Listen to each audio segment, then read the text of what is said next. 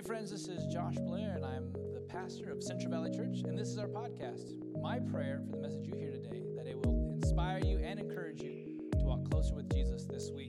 If you want to stay connected with us, please check us out at CVC Madera, both on Facebook and Instagram, and you can check out our YouTube channel, Central Valley Church. Thanks for listening. So, the reasons why, if you're doing our reading plan, that these books are together, they're called the Synoptic Gospels, meaning they are similar. A lot of the same stories about Jesus, a lot of the same um, connections. Obviously, the authors, uh, as they wrote the history of who Jesus is and was, they took their own spin on it. They, they looked at it from their own perspective, their own worldview, but there's a lot of similarities in there. So that's why we're reading. You'll read a story in Matthew, and then you'll read it in Mark, and then you might have read it in Luke the day before or the day after. Those are a lot of connections. Maybe you're thinking, why are we reading these? Oh, I just read this story because these are the Gospels, how they present it, and uh, we get to see the beauty of how, uh, how the good news of Jesus is revealed by different people in different times as they were writing with their own understanding of the story. So uh, that's a beautiful thing. And sometimes I'll just point this out before we jump into the into the message this morning. Sometimes you'll read a story, um, like in in Matthew's gospel, and it says there were two demon possessed men that ran to Jesus on the shore, and in Mark's there was one. And you might think, well, that seems like it's contradiction. No. Uh, when Mark was writing, he remembers the main guy, and Matthew might have been like, yeah, actually there was two, but Mark was like, I'm going to talk about the one, right? So anytime you see things like that, they're not contradicting. It's just the authors are understanding, they're remembering what they saw from their perspective. It actually adds validity to the authenticity. If they were all matchy matchy all throughout, then it would seem like as if they were all copying each other, and that would be like, what's going on here? So actually, it provides authenticity to the Gospels. That's just a little side note. It's not in my notes, but I thought maybe some of you might be questioning that as you're reading the Gospels. But we're going to be jumping in uh, into the, a passage of Scripture this morning, and it's found actually in Matthew 19 and in Mark 10, almost uh, the very, very similar how they, how they lay out those portions. And it's also a portion of it is found in Luke chapter 18.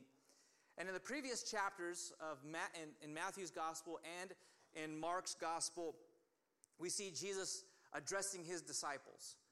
We see him telling them, This is how I want you to love and care for those who are part of the body of Christ or those who are in the faith. And in chapters 19 and in chapter 10, of Mark, chapter 19 of Matthew, chapter 10 of Mark, we see Jesus teaching his people again, his disciples, those who are following him. He has gathered them around himself and he's teaching them. And in the middle of his teaching, the Pharisees or the, the, the ones who taught Jewish law come and interrupt his story and his teaching with a question. And before we get to their question, I want to ask you a question. I want you to uh, it's not rhetorical. I actually want you to answer. If you feel like you can answer me, I want you to. Just yell it out, okay? What are the three most important things in your life? What are the, I'm going to ask this. What are the three most important things in your life? Somebody answer. God, family, and we don't know. Uh, how about this side? What are the three most important things in your life? God, family, health. That's a good one. Anybody else? God, family, country. Good. Anything else? Salvation. Salvation? Yeah. These are all great ones. As we go through the passages of Scripture that we're going to be looking at today, I want you to think about your top three things. They don't all have to be the same. Just because you're in church, you don't have to answer God, right? What are the, what are the most important things in your life? If we could expand that to the top five, what else would be in the top five? Job. What, what else? Children. Your children. That's great. Anybody else? prayer. What was that? The, Ra- the Raiders? No, they're in the bottom five, bro. Come on. I'm just teasing you, man. Go Raiders. Bless uh, Derek Carr and help them, Jesus. Uh, so as, as we're looking at this, I heard family, I heard health, I heard children, I heard job, I heard God, I heard country. Right, I want you to keep those things in your mind as we go throughout this text this morning and, and believe that God is going to address some of the most important things in our life as we look at Scripture. Before we do, let's pray together. Let's bow our hearts and our, our heads. Lord, we thank you, Jesus, for your word. It breathes life into us. We thank you, God, that you have given it to us, Lord, to show us the direction we should go. God, that it edifies us, it encourages us, it reproofs us, it corrects us, it builds us up. We thank you, God, for your word. Speak to us today as we submit our hearts to you. We honor you. In Jesus' name, amen. Now, the text that we're going to be looking at today, Jesus addresses three areas in our lives uh, that are vitally important. Uh, and he does it in this main chapter, both in Mark's gospel and in Matthew's gospel. And these are the things that he's going to address marriage, which I did not hear anybody say, uh, don't be mad at your spouse, that they did not say marriage is one of the most important things. Um, family, that would be correct, yeah. So Jesus talks about marriage. He's also going to talk about children. And then he's going to talk about wealth or your finances. Some of you are thinking the lack thereof. No, but he's going to be talking about these three areas in this passage of Scripture. And he begins to do it because of the question uh, that he is approached by the Pharisees, the teachers of the law. If you have your Bibles, we're going to be reading out of Mark chapter 10, starting uh, in verse 2. If you have, a, you, uh, you have a smartphone or device, you can go to the YouVersion Bible app. We have the notes there. Uh, and we have the verses there for you to follow along. Or you can just look at the giant Bible in the sky right behind me, and you can follow that as well. Chapter 10, starting in verse 2, it says, And the Pharisees came up, and in order to test him, asked, Is it lawful for a man to divorce his wife? And he answered them, What did Moses command you? And they said, Moses allowed a man to write a certificate of divorce and to send her away. And Jesus said to them, Because of your hardness of heart, he wrote this commandment. So we need to pause here. The Pharisees, they bring this question to Jesus, and they already know the answer to the question. They already know that it's lawful for them to have a divorce. Moses had already commanded it to them. That's why Jesus asked them the question. What did Moses command? And they answer him. They're able to give him the right answer, but they're doing it as a way to test him and trap him. We don't fully understand where they were going to go next because Jesus begins to go on the attack and he gives them a different uh, question that ha- they have to answer. And it kind of throws them off guard.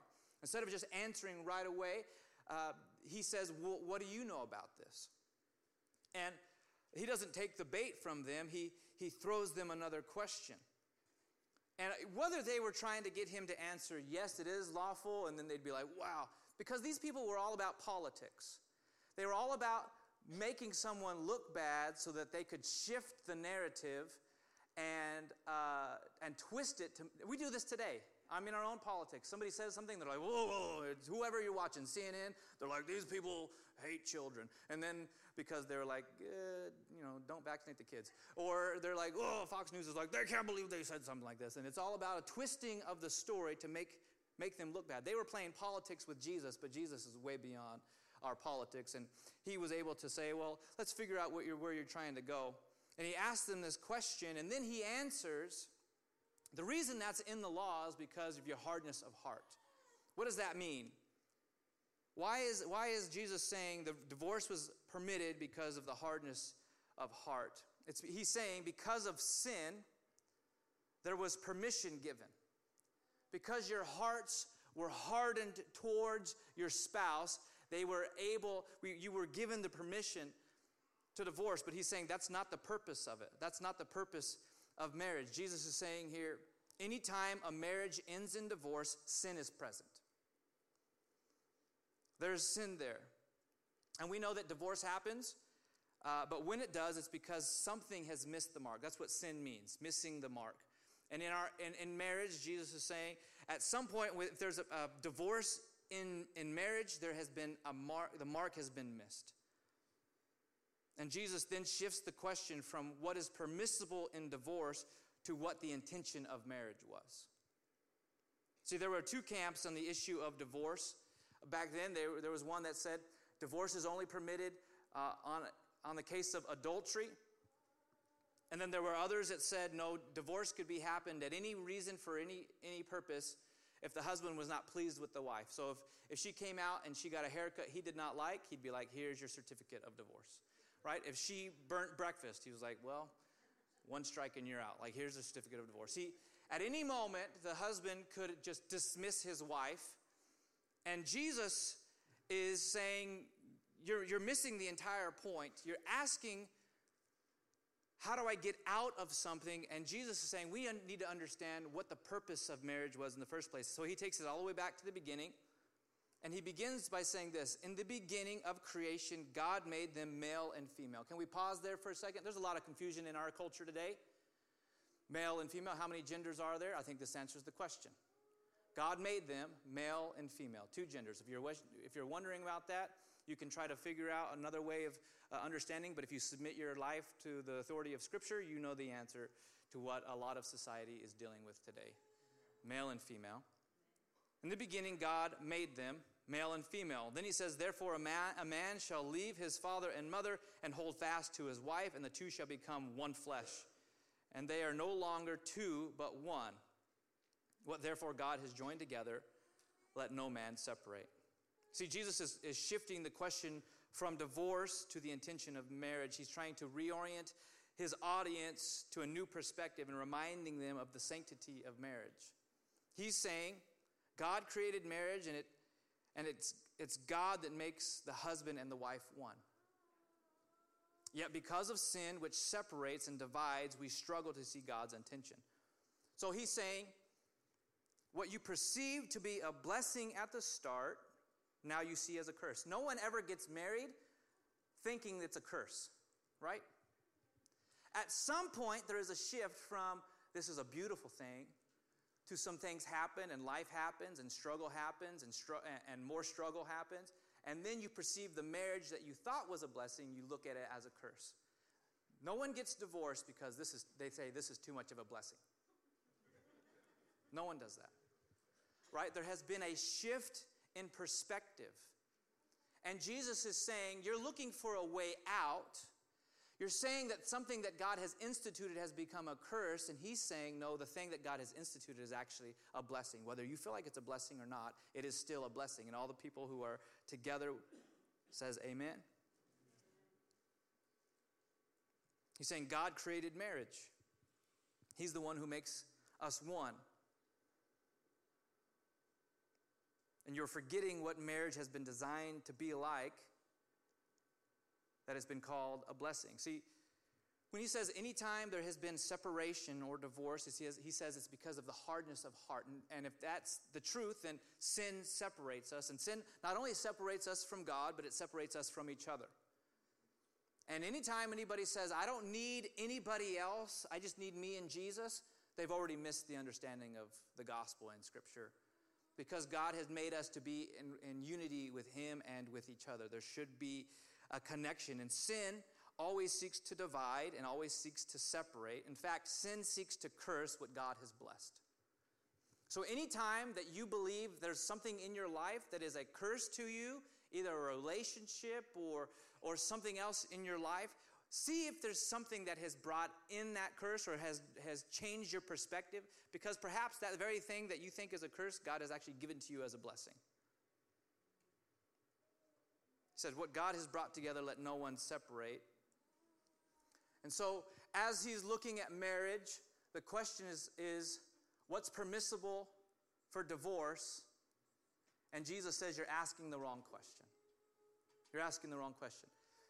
And maybe uh, you're like the disciples this morning and you're saying, We need a little bit more information. Because the disciples said that to Jesus.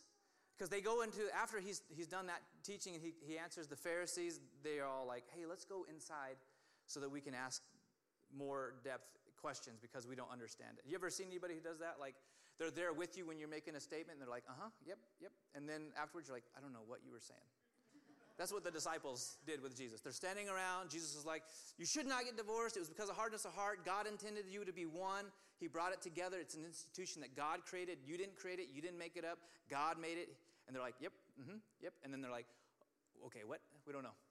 So the Bible tells us they, they go into the house and the disciples ask them again about this matter. They're confused, just like many of us are. And he says, Whoever divorces his wife and marries another commits adultery against her. And if she divorces her husband and marries another, she commits adultery. Now, this has become a problematic verse for a lot of people in the church for quite some time because we misunderstood what Jesus is saying here. And a lot of people have been hurt by the church because divorce is prevalent. One out of two marriages fail. And there are people who have been uh, divorced and they come into the church and the church has told them, well, you can't do this, you can't do that, you no longer can be like this, or, or if you did remarry, you're a giant sinner, or all these different things that happens because the church misinterpreted what Jesus is saying right here. And if we look at uh, some theologians and scholars who have written on this, it gives us some understanding. And now, this is not, I'm not trying to preach on marriage or on children or on wealth entirely on themselves, but I do want to point this out.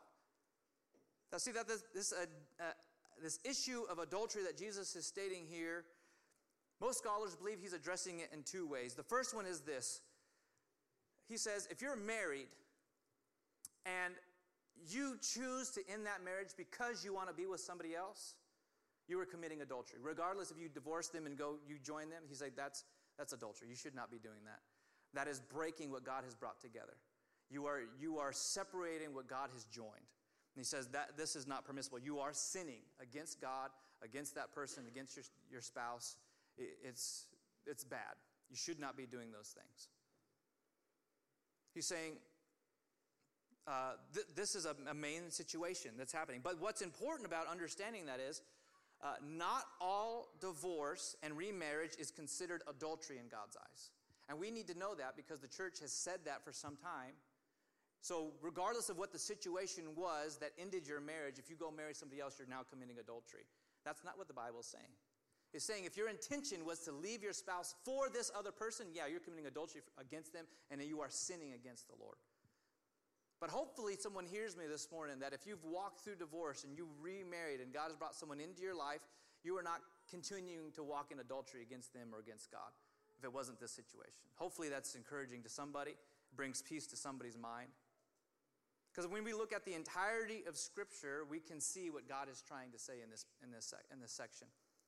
And secondly, when Jesus says this, he is elevating the value of the wife in the marriage. And this is one of the main points that I want to highlight here, because historically, uh, as Jesus wrote this, uh, the, the wife had no word, they had no value, they had no uh, say, they were considered property of the husband. And if something was done against the wife, it really wasn't done against her, it was done against her father or her brothers or any male relatives. If something was done against the wife, it was actually done against the men that she was related to and not her. And Jesus says, No, if you do this to, to your wife, if you divorce her to go find somebody else, you are committing adultery against her, not her husband, or not her father, not her brothers. He's elevating the woman's status when he makes a statement like this. Because they were, he was saying, you think your wife is just property that you can do whatever you want with and dispose of at your leisure, but no, you cannot. If you do this, not only are you sinning before God, you are sinning against her. And you have become made one flesh. That's what Genesis says. Two shall become one. You are separating yourself from her. You are, you are sinning against yourself and against her. And, and Jesus is elevating her status. And I think that's one of the main parts of this story found in Mark in, in chapter 10. That Jesus wants to illuminate the purpose of marriage. And for husbands at the time, it was that they were made one with their spouse, they were considered equal in value. Two shall become one that's equal. Joined together not by social construct or contract, by, but by God. God is the one who makes two one. We cannot do that ourselves. God is the one who does it. And then he speaks to a larger issue in, in, in our society today, which is that marriage is defined as one man and one woman. I heard someone say, well, we have questions about um, homosexual marriage or gender or all these other things because Jesus never addresses it. But he does right here, clearly in the New Testament. Some people say he never says anything about it. In the New, no, he does. He says it here. A husband and wife created, male and female, God created them, and, and a husband will leave his father and mother, join to his wife, become one flesh. Jesus is, is defining for us what marriage is and what it is not who should be married, who should not be married, based on these words. So we have a foundation that Jesus is speaking to us about, about marriage. He's saying this is what needs to be defined as God has created it. It's not something that society had determined to do, but something that God had established from the beginning. Now, because of sin, Divorce was created as a tool to separate and remove what God had blessed. See, divorce saw marriage as a curse. And for about a half of marriages, that's what their marriage has become a curse to them. When, when divorce occurs, the marriage is seen as a curse. But God gave marriage as a blessing where more blessings would flow. And that's important for us to note because society would even tell us, if you look at statistics, that children raised in a home where there are two parents have a much greater success rate in the future than those that are in separated homes or single parent homes. Because God created the institution of marriage as a blessing that would also house many other blessings to come. And the reason why we are in the state that we're in in our society is because we have not held true to the sanctity of marriage and we uh, thought it was something other than what it was created to be. And we have removed the blessing of God off of our marriages, and that, that what was supposed to be a blessing has turned into a curse, and it creates more curses further down the line. And that's not to um, speak any discouraging word to anybody, but this is just a, a message that uh, Jesus is wanting us to hear that marriage is sacred, it is holy. God has instituted it for a purpose and for a reason. And what God has blessed, sin seeks to curse. Then Jesus is saying, They're asking how to continue the curse when you should be asking how to continue the blessing. A lot of us are in difficult situations or in, in hardships, and, and perhaps if you're wrestling in your marriage today, you should not be asking yourselves, How do I get out of this? But you should be asking yourself, How do I make this a blessing again? How can I turn what seems to be a curse in my life into a blessing again, into what God has created it to be? And marriage is hard, and marriage is a struggle, and marriage is war sometimes. But we should never look at it as a curse upon our lives, but a, as a blessing that God has created for us. And so Jesus is wanting to reorient our understanding of what we perceive God to create something beautiful in our lives. And we have to understand that God desires to bless us. And part of that blessing comes through marriage. Now, I understand that God allows divorce, and for some situations like adultery or physical, mental, or emotional abuse, it might be the better option than staying in an abusive situation. But there are, there's still a tearing apart that takes place that will cause damage, regardless of the, of the situation that brings about divorce. And there still will be pain. There's no such thing as a painless divorce. But when Jesus is speaking to his church, he is wanting to show us a better way. Amen? So Jesus is saying, I, God created marriage. It is a beautiful thing. It is not something that belongs to you, it is something that belongs to God, that He has gifted to you. And He wants us to have a, a better understanding of what marriage is. Uh, its important role in our lives and in the lives of others, in our society, in our children, and so forth. And as he speaks about marriage, then he goes on to children. Starting in verse 13, it says they were bringing children to him so that they might touch so that he might touch them and his disciples rebuke them. But when Jesus saw it, he was indignant and said to them, "Let the children come to me, do not hinder them, for to such belongs the kingdom of God. Truly I say to you, Whoever does not receive the kingdom of God like a child shall not enter it. And he took them in his arms and blessed them, laying his hands on them. See, back then and even today, children had no social status, they had no voice, they were powerless, they had no rights, they had no privileges.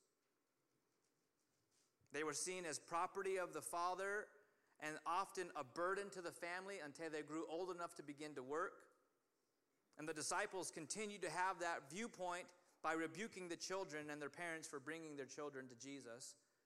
And the Bible says that Jesus rebuked them. He was indignant for refusing to allow the children to come. See, Jesus wants children to come to him.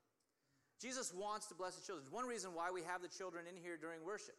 And some of us are like, well, this is distracting. They're too loud, they're crying, they're not listening, they're running around. And some of us are, in our minds, are like, get these kids out of here. And I hear Jesus saying, absolutely not. Let the children come to me. This is not about you, this is about them. It's not about your ability to uh, remain distractless. You're an adult. Like, figure it out. The child is crying, say, God, thank you for the tears of the children. If they're running around, say, Look, God, give them speed. Whatever it is. You put your mindset on the things that are above because Jesus wants the children to come to him. It says he was indignant. He was furious with his disciples for telling the children to go away. And how often in the church do we, we tell the children in one way or another, go away? Go on the other side. I'm here. I got, I got great things to do in the kingdom of God. Please step aside. Like, I don't, you need to move away because this is me and Jesus' time. And Jesus would say, no, let the children come. Whatever it looks like, whether it's distracting or loud or crazy or crying, it's a beautiful thing. It's a wonderful thing. Because Jesus says, Truly I say to you, who does, who does not receive a child, uh, does not receive, whoever does not receive the kingdom of God like a child shall not enter it. See, children were seen as a possession, and Jesus, in fact, says, No, they, they actually possess the kingdom. The kingdom belongs to them. So when Jesus says you have to receive the kingdom of God like a child, it, he is explaining in a couple ways.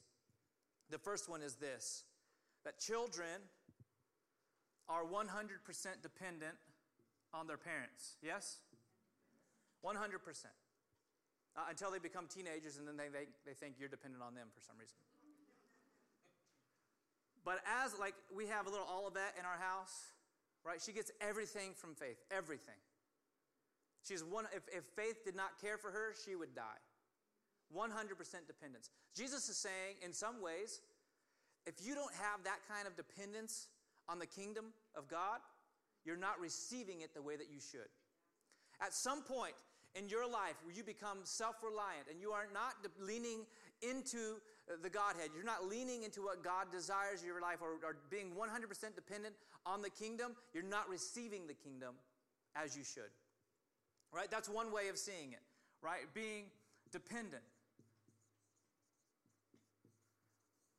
Another way of interpreting this passage, this word that he says, whoever does not receive, can also be interpreted, whoever does not receive, uh, does not welcome, does not welcome the kingdom the way you would welcome a child, will not receive it. And that makes us understand it a little bit differently. How do you receive children? Hopefully, you want them. Hopefully, you care about them. Uh, f- for instance, this morning, we we're about to have prayer. I told my little, my little son Griffin to lead. Like, maybe I was, I was being rebuked by Jesus, but I was saying, you need to go play. And he hurt his arm. Immediately, he comes running back in. And I see that he's hurt, so I go down, I pick him up. So I, I tell him, What's wrong? Are you okay? You're going to be all right? I pray for his little hand that he said he hurt. Because I have a heart to receive my children when they're running to me, right? And, and Jesus is saying if, if you want to receive the kingdom into your life, you have to receive it with a willingness to care, a willingness to serve, a willingness to go, a willingness to pick up those who are hurting in the same way you would pick up a child. There has to be this understanding that, that you should, uh, whoever receives the kingdom the way they welcome a child into the life will enter the kingdom. The disciples who didn't welcome the children but turned them away might have been asking, Who wants to welcome a child? They have no value, they have no worth. They, they're taking up space. But Jesus elevates the status of children, those who are seen as less, those who have no value, and he says, The thing that society undervalues, I highly value. Now, what does that look like in a practical sense in our society? Think about those who see children as a curse and a burden, not as a blessing and a promise. Psalm 127 3 says that children are a blessing from God. They are, are a heritage, the fruit of our womb are a reward. But in our society, we do not see children as fruit or a reward or a blessing. Overall, maybe the church does, but overall, we do not. In the United States, we are the leading country for child sex slavery and traffic. We are not giving value to children in our society. The U.S. aborts millions of children. We do not see them as valuable, we see them as worthless, to dispose of when we want to. We think they are a burden, not a blessing. We think they are a curse, not a blessing. Jesus is, is greatly disturbed at the amount of children that we abuse, neglect, and kill every year. He is indignant. Why does the church take such a strong stance on the sanctity of marriage and the sanctity of life? Because of what Jesus says here. We take a strong stance because Jesus says how you treat the children is how you treat the kingdom. How can the kingdom of God flow in this place when we're killing our children? We are killing the kingdom of God. We are killing a move of the kingdom of God, better way of saying it. Why does the enemy want our children to be killed? Because Jesus says they possess the kingdom. The kingdom of God belongs to them. That's why he's wanting them to be abused. That's why he's wanting them, he, that's why he's wanting us to kill them. Because he's hoping to stop the moving of the kingdom. Because Jesus said the kingdom belongs to them. He's going to move through the children. He's going to move through families. He's going to move through communities that love, protect, cherish children. And we're wondering, God, why haven't you moved? God, why haven't you come back? God, why aren't you fixing situations? He's like, I wonder if you'll listen to my words and honor those who have no honor, value those who have no value in your eyes. We need to do something. The church needs to wake up. We have a responsibility, church, to stand up for those who have no voice. Jesus is, he elevates women in the, in, the, in the passage about marriage. So, women that are being abused, we need to stand up and say, This will not happen. This will stop now.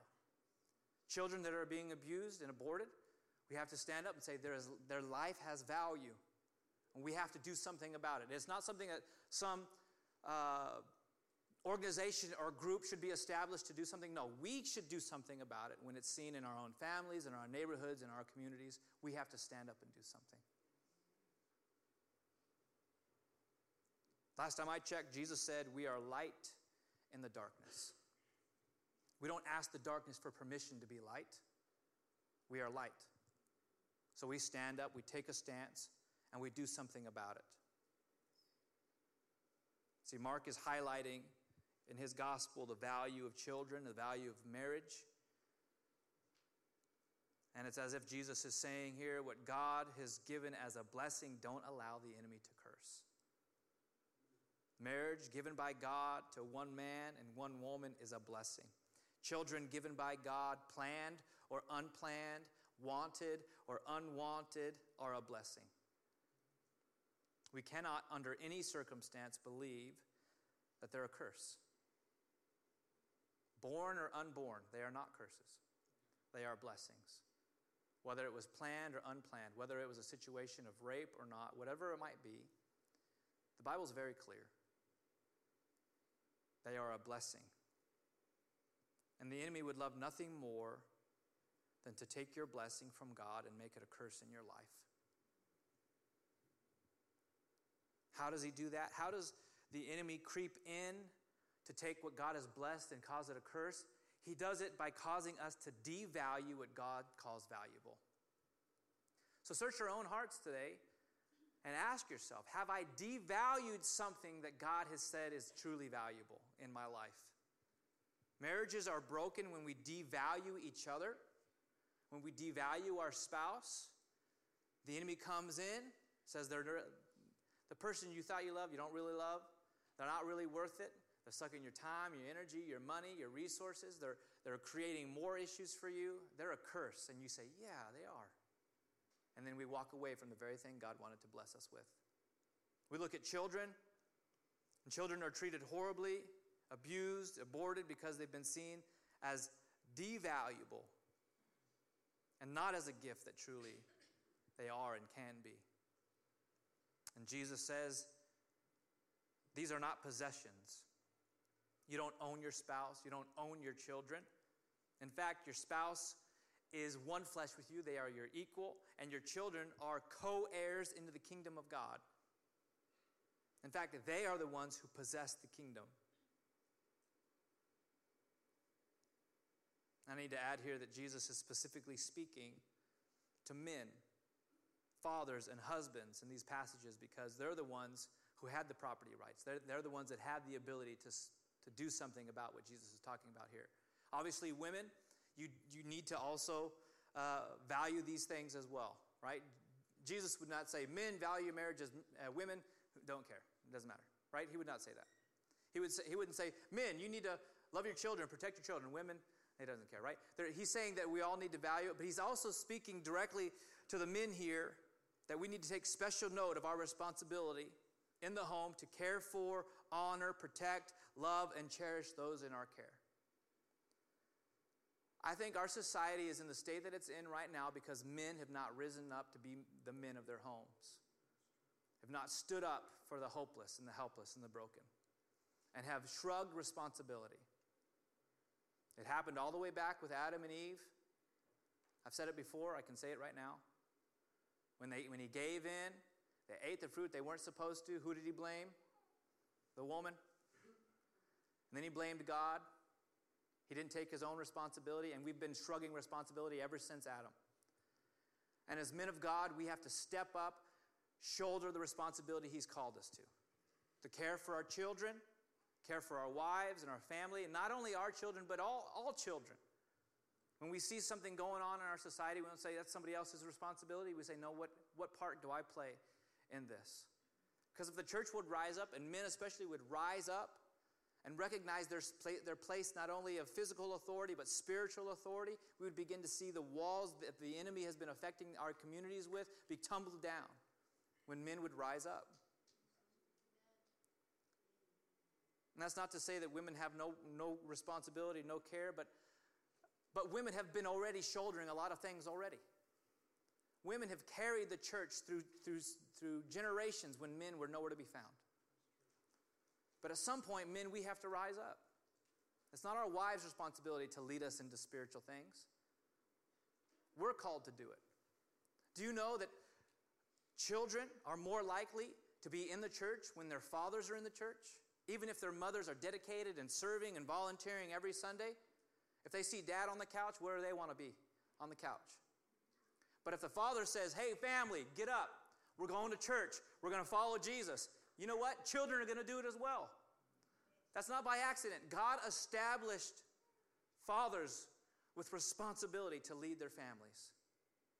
And here's the gospel this is not something to beat you up, this is to encourage you that even if you've been failing in this area for your whole life, your whole marriage, your, with your children, the gospel is Jesus gives us another chance to stand up, and He gives us the ability and His Spirit to say, now you have spiritual authority to rise up and to lead well. You have the ability. He is saying you need to stand up. Honor those who have been come under your care. Your wives are one flesh with you. They are equal with you.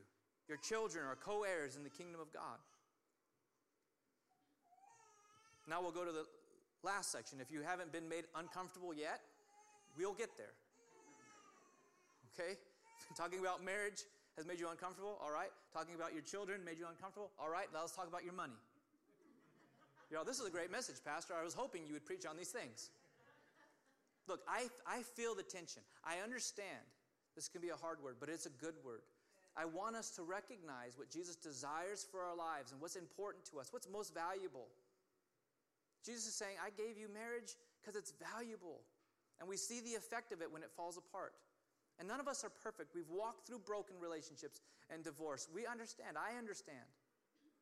But there is grace and there's mercy and there's another chance to get it right. And Jesus is saying, I've given you hope today to help you.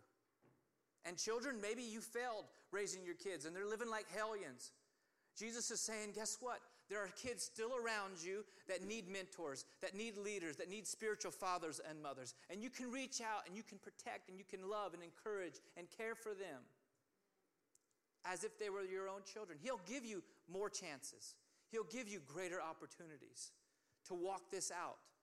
It's not a word of discouragement, it's a word of life. Because some of you have been struggling because you failed in some of these areas and you felt like I can't get these things back. But Jesus says, In my kingdom, there's always another chance, there's always another opportunity.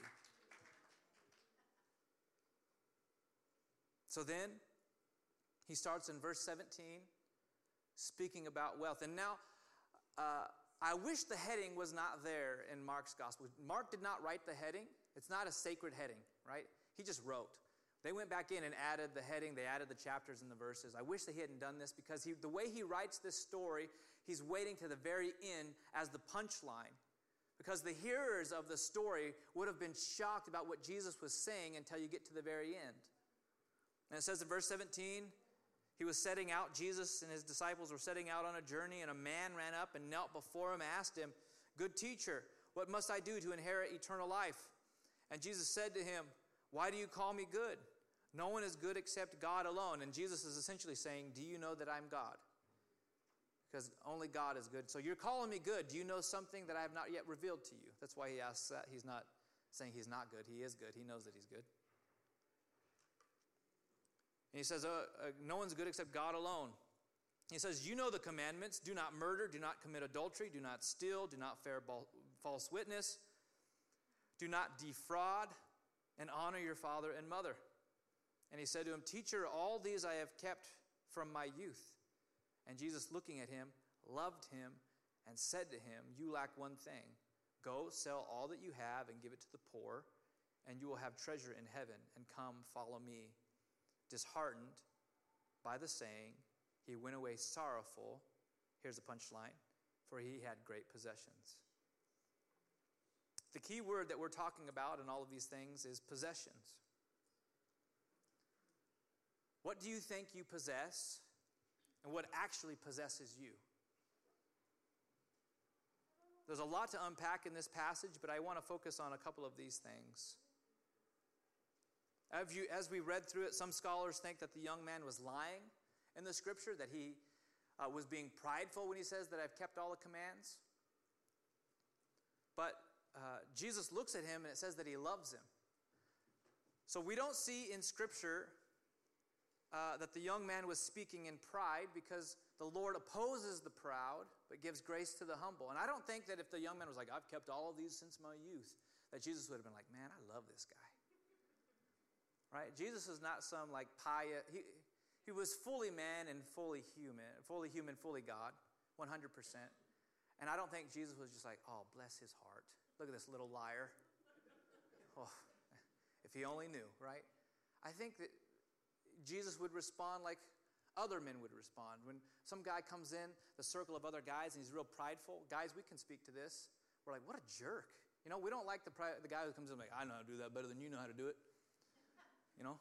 We're like, oh, let's be friends with that guy. No, but none of us. Come on, guys. We know what you're talking about. The guy at work is like, oh, you're doing that wrong. We're like, shut up. No one asked you. Right? So I don't see the, the, the, the rich young man here saying, I've done all of it, God. And Jesus being like, look at him. Just, just, you're a sweetheart, right? No, I think the young man was being genuine. I think he really wanted to know God. I think he was really pursuing him, and he really tried to do all that God had commanded him to do. But Jesus is saying all of these things, you know what, what has been commanded, and all the commands that he does is treating people. He doesn't address the first five in the Ten Commandments where it's our relationship between us and God. He is addressing the last five, and he adds in, do not defraud, uh, because he's saying to how you treat other people. And the young man says, I've done all these things by, uh, uh, since my youth. And I think he's being genuine. But Jesus saw through the real issue that needed to be addressed. And that's what Jesus wants to do with some of us today. Some of us have good intention in our heart, we long to him, but there's something in our heart that is that we think we possess but is actually possessing us, and he wants to speak to that very thing. And Jesus will speak to stuff in us that make us really uncomfortable. But he knows that's the very issue that's hanging you up. And if you can learn how to let that go, then you can really flow in the kingdom of God. I didn't mean for that to rhyme, but if you can let it go, the kingdom will flow. Hallelujah. Jesus sees the issues we all have, even the issues we don't think we have, he sees them. And he tells them, Go and sell all that you have and give it to the poor. Now, he's not speaking as a generalization to anybody who has any type of wealth. He's not saying, You shouldn't have anything, give it all away, then you'll have the kingdom. He's not, he's speaking directly to this young man who has something in him that he thinks he possesses, but it really possesses him. And he says, Go and give it away, and then you'll have treasure in heaven. And the young man walks away disheartened because he had great possessions. See, he, Mark intentionally left it at the very end of that passage because he wanted the people to be shocked. Like, are you kidding? He wanted to draw our attention to why the young man was walking away and disheartened. Then Jesus says in verse 23 And Jesus looked around and said to his disciples, How difficult it is for those who have wealth to enter the kingdom of God. The reason why he says it is because most of the time, those who have wealth put their trust in it rather than God. And Jesus has been saying all along what you think is your possession actually belongs to God. Verse 24 the disciples were amazed at his words. They were amazed because when they, if you read throughout the Old Testament, which is the Bible that they had at the time, they didn't have the Gospels as they were being written. And anytime you look at the Old Testament, a blessing was a sign of God's hand. If you were wealthy, it was because God blessed you with wealth. And they were shocked. And but Jesus said to them, Children, isn't that interesting that he talks about his own disciples as kids who the kingdom belongs to? How difficult it is to enter the kingdom of God. It is easier for a camel to go through the eye of a needle than for a rich person to enter the kingdom of God. And they were exceedingly astonished, and they said, Then who can be saved? And Jesus looked at him and said, With man it is impossible, but not with God, for all things are possible with God. The disciples were amazed and astonished because as they looked at their holy scripture, within their context, wealth was seen as a blessing from God. If you had a lot of money, you had a lot of possessions, it's because God had blessed you. They looked at their ancestors, Abraham, Isaac, and Jacob. They were blessed with possessions and goats and camels. And they thought, hey, wealth and possessions and things was blessings from God. And then Jesus flips it around.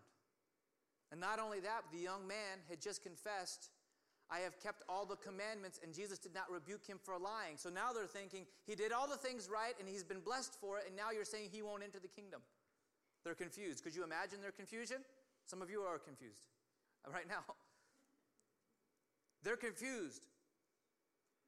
He's kept all the commands, and Jesus says your wealth is getting in your way. If we keep this idea of God's blessing, what God has blessed us with, and the potential for sin to come in and curse what God has blessed, then we can understand the young man's issue. It wasn't because wealth is wicked, just like children are not wicked, just like marriage is not wicked. They are all blessings from God, but they become curses when we allow sin to distort the reality of what they actually are. So you thought your marriage was a curse to get out of, but God created it as a blessing for you to protect. You thought children were unimportant and a burden, but yet God gave them as a gift and an inheritance. You thought riches were a sign of God's blessing, and Jesus says wealth can get in the way of the kingdom of God when you put your trust in it rather than God. See, what do all these three things have in common? They all deal with the things we think we own. Jesus was wanting to reorient our perspective, his church, his people, to the reality of what's important for us as followers of Christians. You don't own your marriage, he does. You don't own your children, he does. You don't own your finances, he does.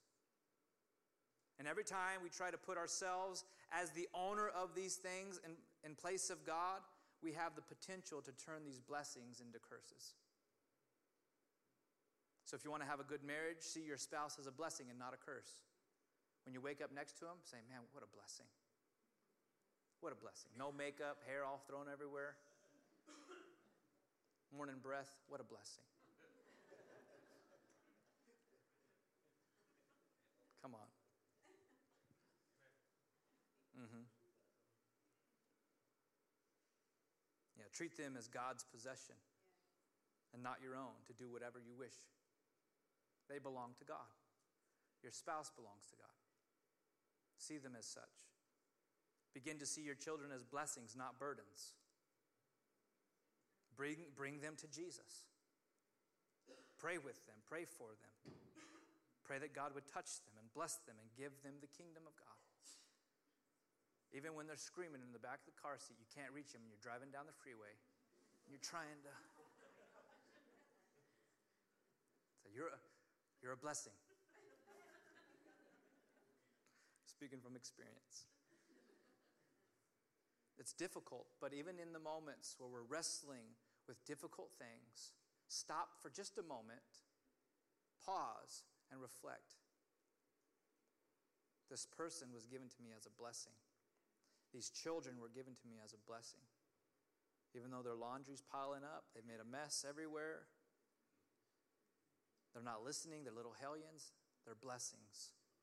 Allow the gospel to reorient what we see as important in our lives and the value that God has placed on these things and allow it to cause our hearts to soften to the things that the enemy seeks to curse. See, your wealth, your finances, they belong to God. Teach yourself how to surrender them to God. He is your provider, not you. He'll open opportunities for you. He'll open doors for you. He'll give you business ideas and creativity. But all of that so that He can bless you to be a blessing. The moment you take it and think it's yours, that blessing becomes a curse. And He says it'll stop you from entering into the kingdom. That's a scary thing. I want, I want wealth to flow through my life, through this church. I never want to touch it and think it's mine because I am, I am causing the potential to fail in the kingdom of God to happen when I do that and when you do that. So God is saying, teach yourself that the money you have, the finances you have, belong to Him. Best way to do that is begin with tithing. It belongs to Him. All of it belongs to Him. He could ask for 100%, He only asks for 10. But as it flows through you, the generosity develops in our hearts. He blesses us with more so that we can give more, we can be a blessing, a greater. See, Peter trying to follow what Jesus was leading to, he begins to say this. I always thought it was interesting, but Peter was a, a good guy. I think I would have been friends with him. Peter began to say this See, we have left everything and followed you. He's always a one up or two. And Jesus said, Truly I say to you, there is no one who has left house or brothers or sisters or mother or father or children or lands for my sake and for the kingdom of the gospel who will not receive one hundredfold now in this time houses, brothers, sisters, mothers, children, lands with persecution. Uh, and in the age to come, eternal life. But many who are first will be last, and the last first. Jesus is saying here to live this kind of lifestyle, to follow me, to call yourself a Christian and let it be authentic, and receive everything you have, it'll cost you something. To be a Christian, to follow Jesus, may cost you friends, may cost you family who want to walk away from you, may even cost you property, but you'll gain so much more in eternity, and now he even says, here and now. Will you receive persecution for it? Yes. But remember, the first will be last, the last will be first.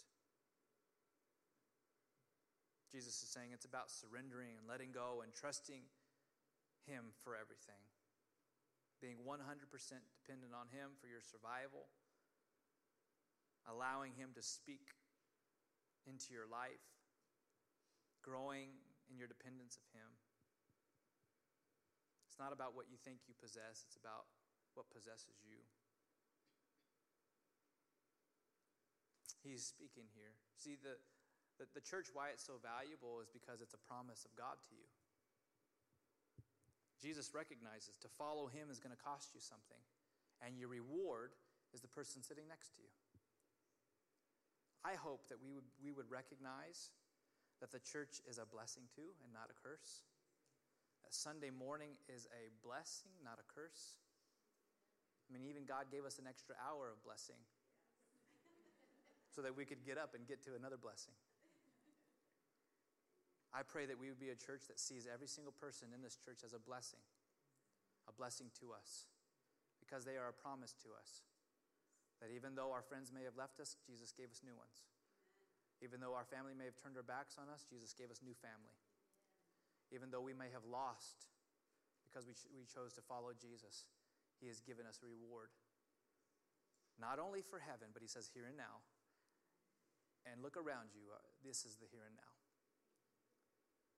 So God is wanting to reorient our, our lives and our perspective on the things that have cost us. He's wanting us to see marriage for what it is, children for who they are, and the wealth for what it's supposed to be.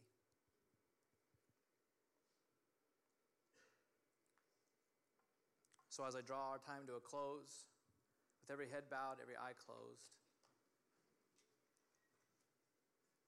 I could have the worship team come. Thank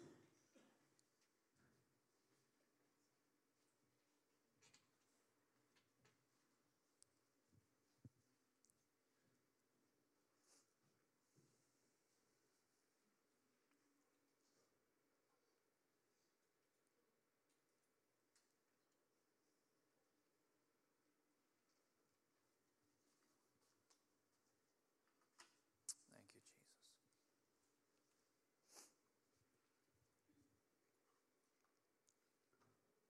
Jesus loves us. He loves us so much that He gives us His Word to sometimes challenge us, sometimes encourage us, sometimes correct us, sometimes reproof us or build us up, edify us. And this morning is a word that hopefully does all of those things, that encourages you, that it's not over.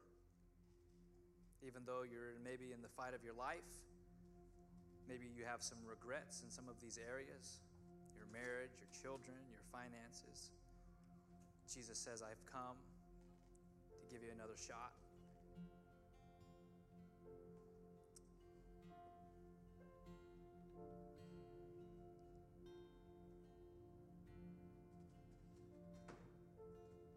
Maybe you've experienced hardship hurt and pain because of the failure of maybe your parents' marriage.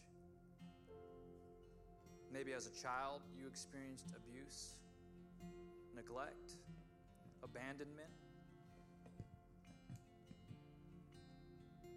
And the Spirit of God is here this morning to tell you you have great value and great worth.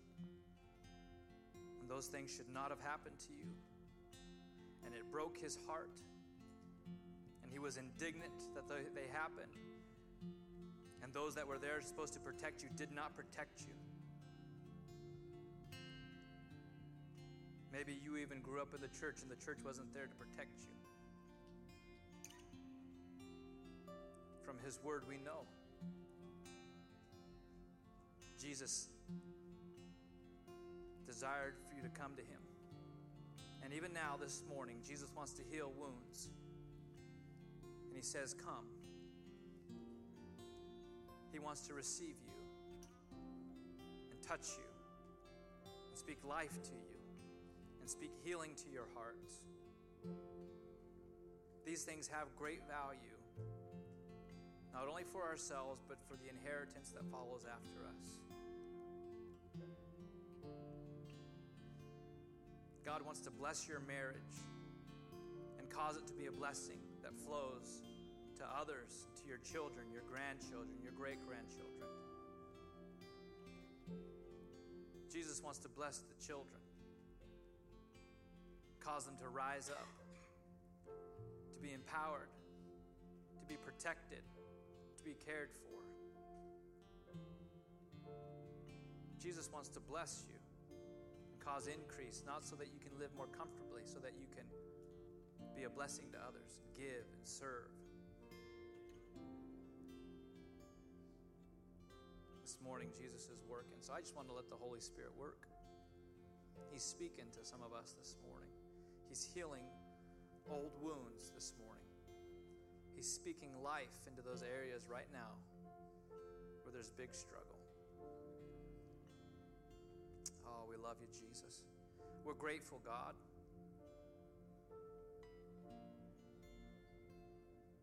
That you can take a powerful word, even spoken through a mediocre speaker, and speak life to people. We thank you, Jesus, that you are faithful. We thank you, Jesus, that you are bearing fruit in your church and in your children.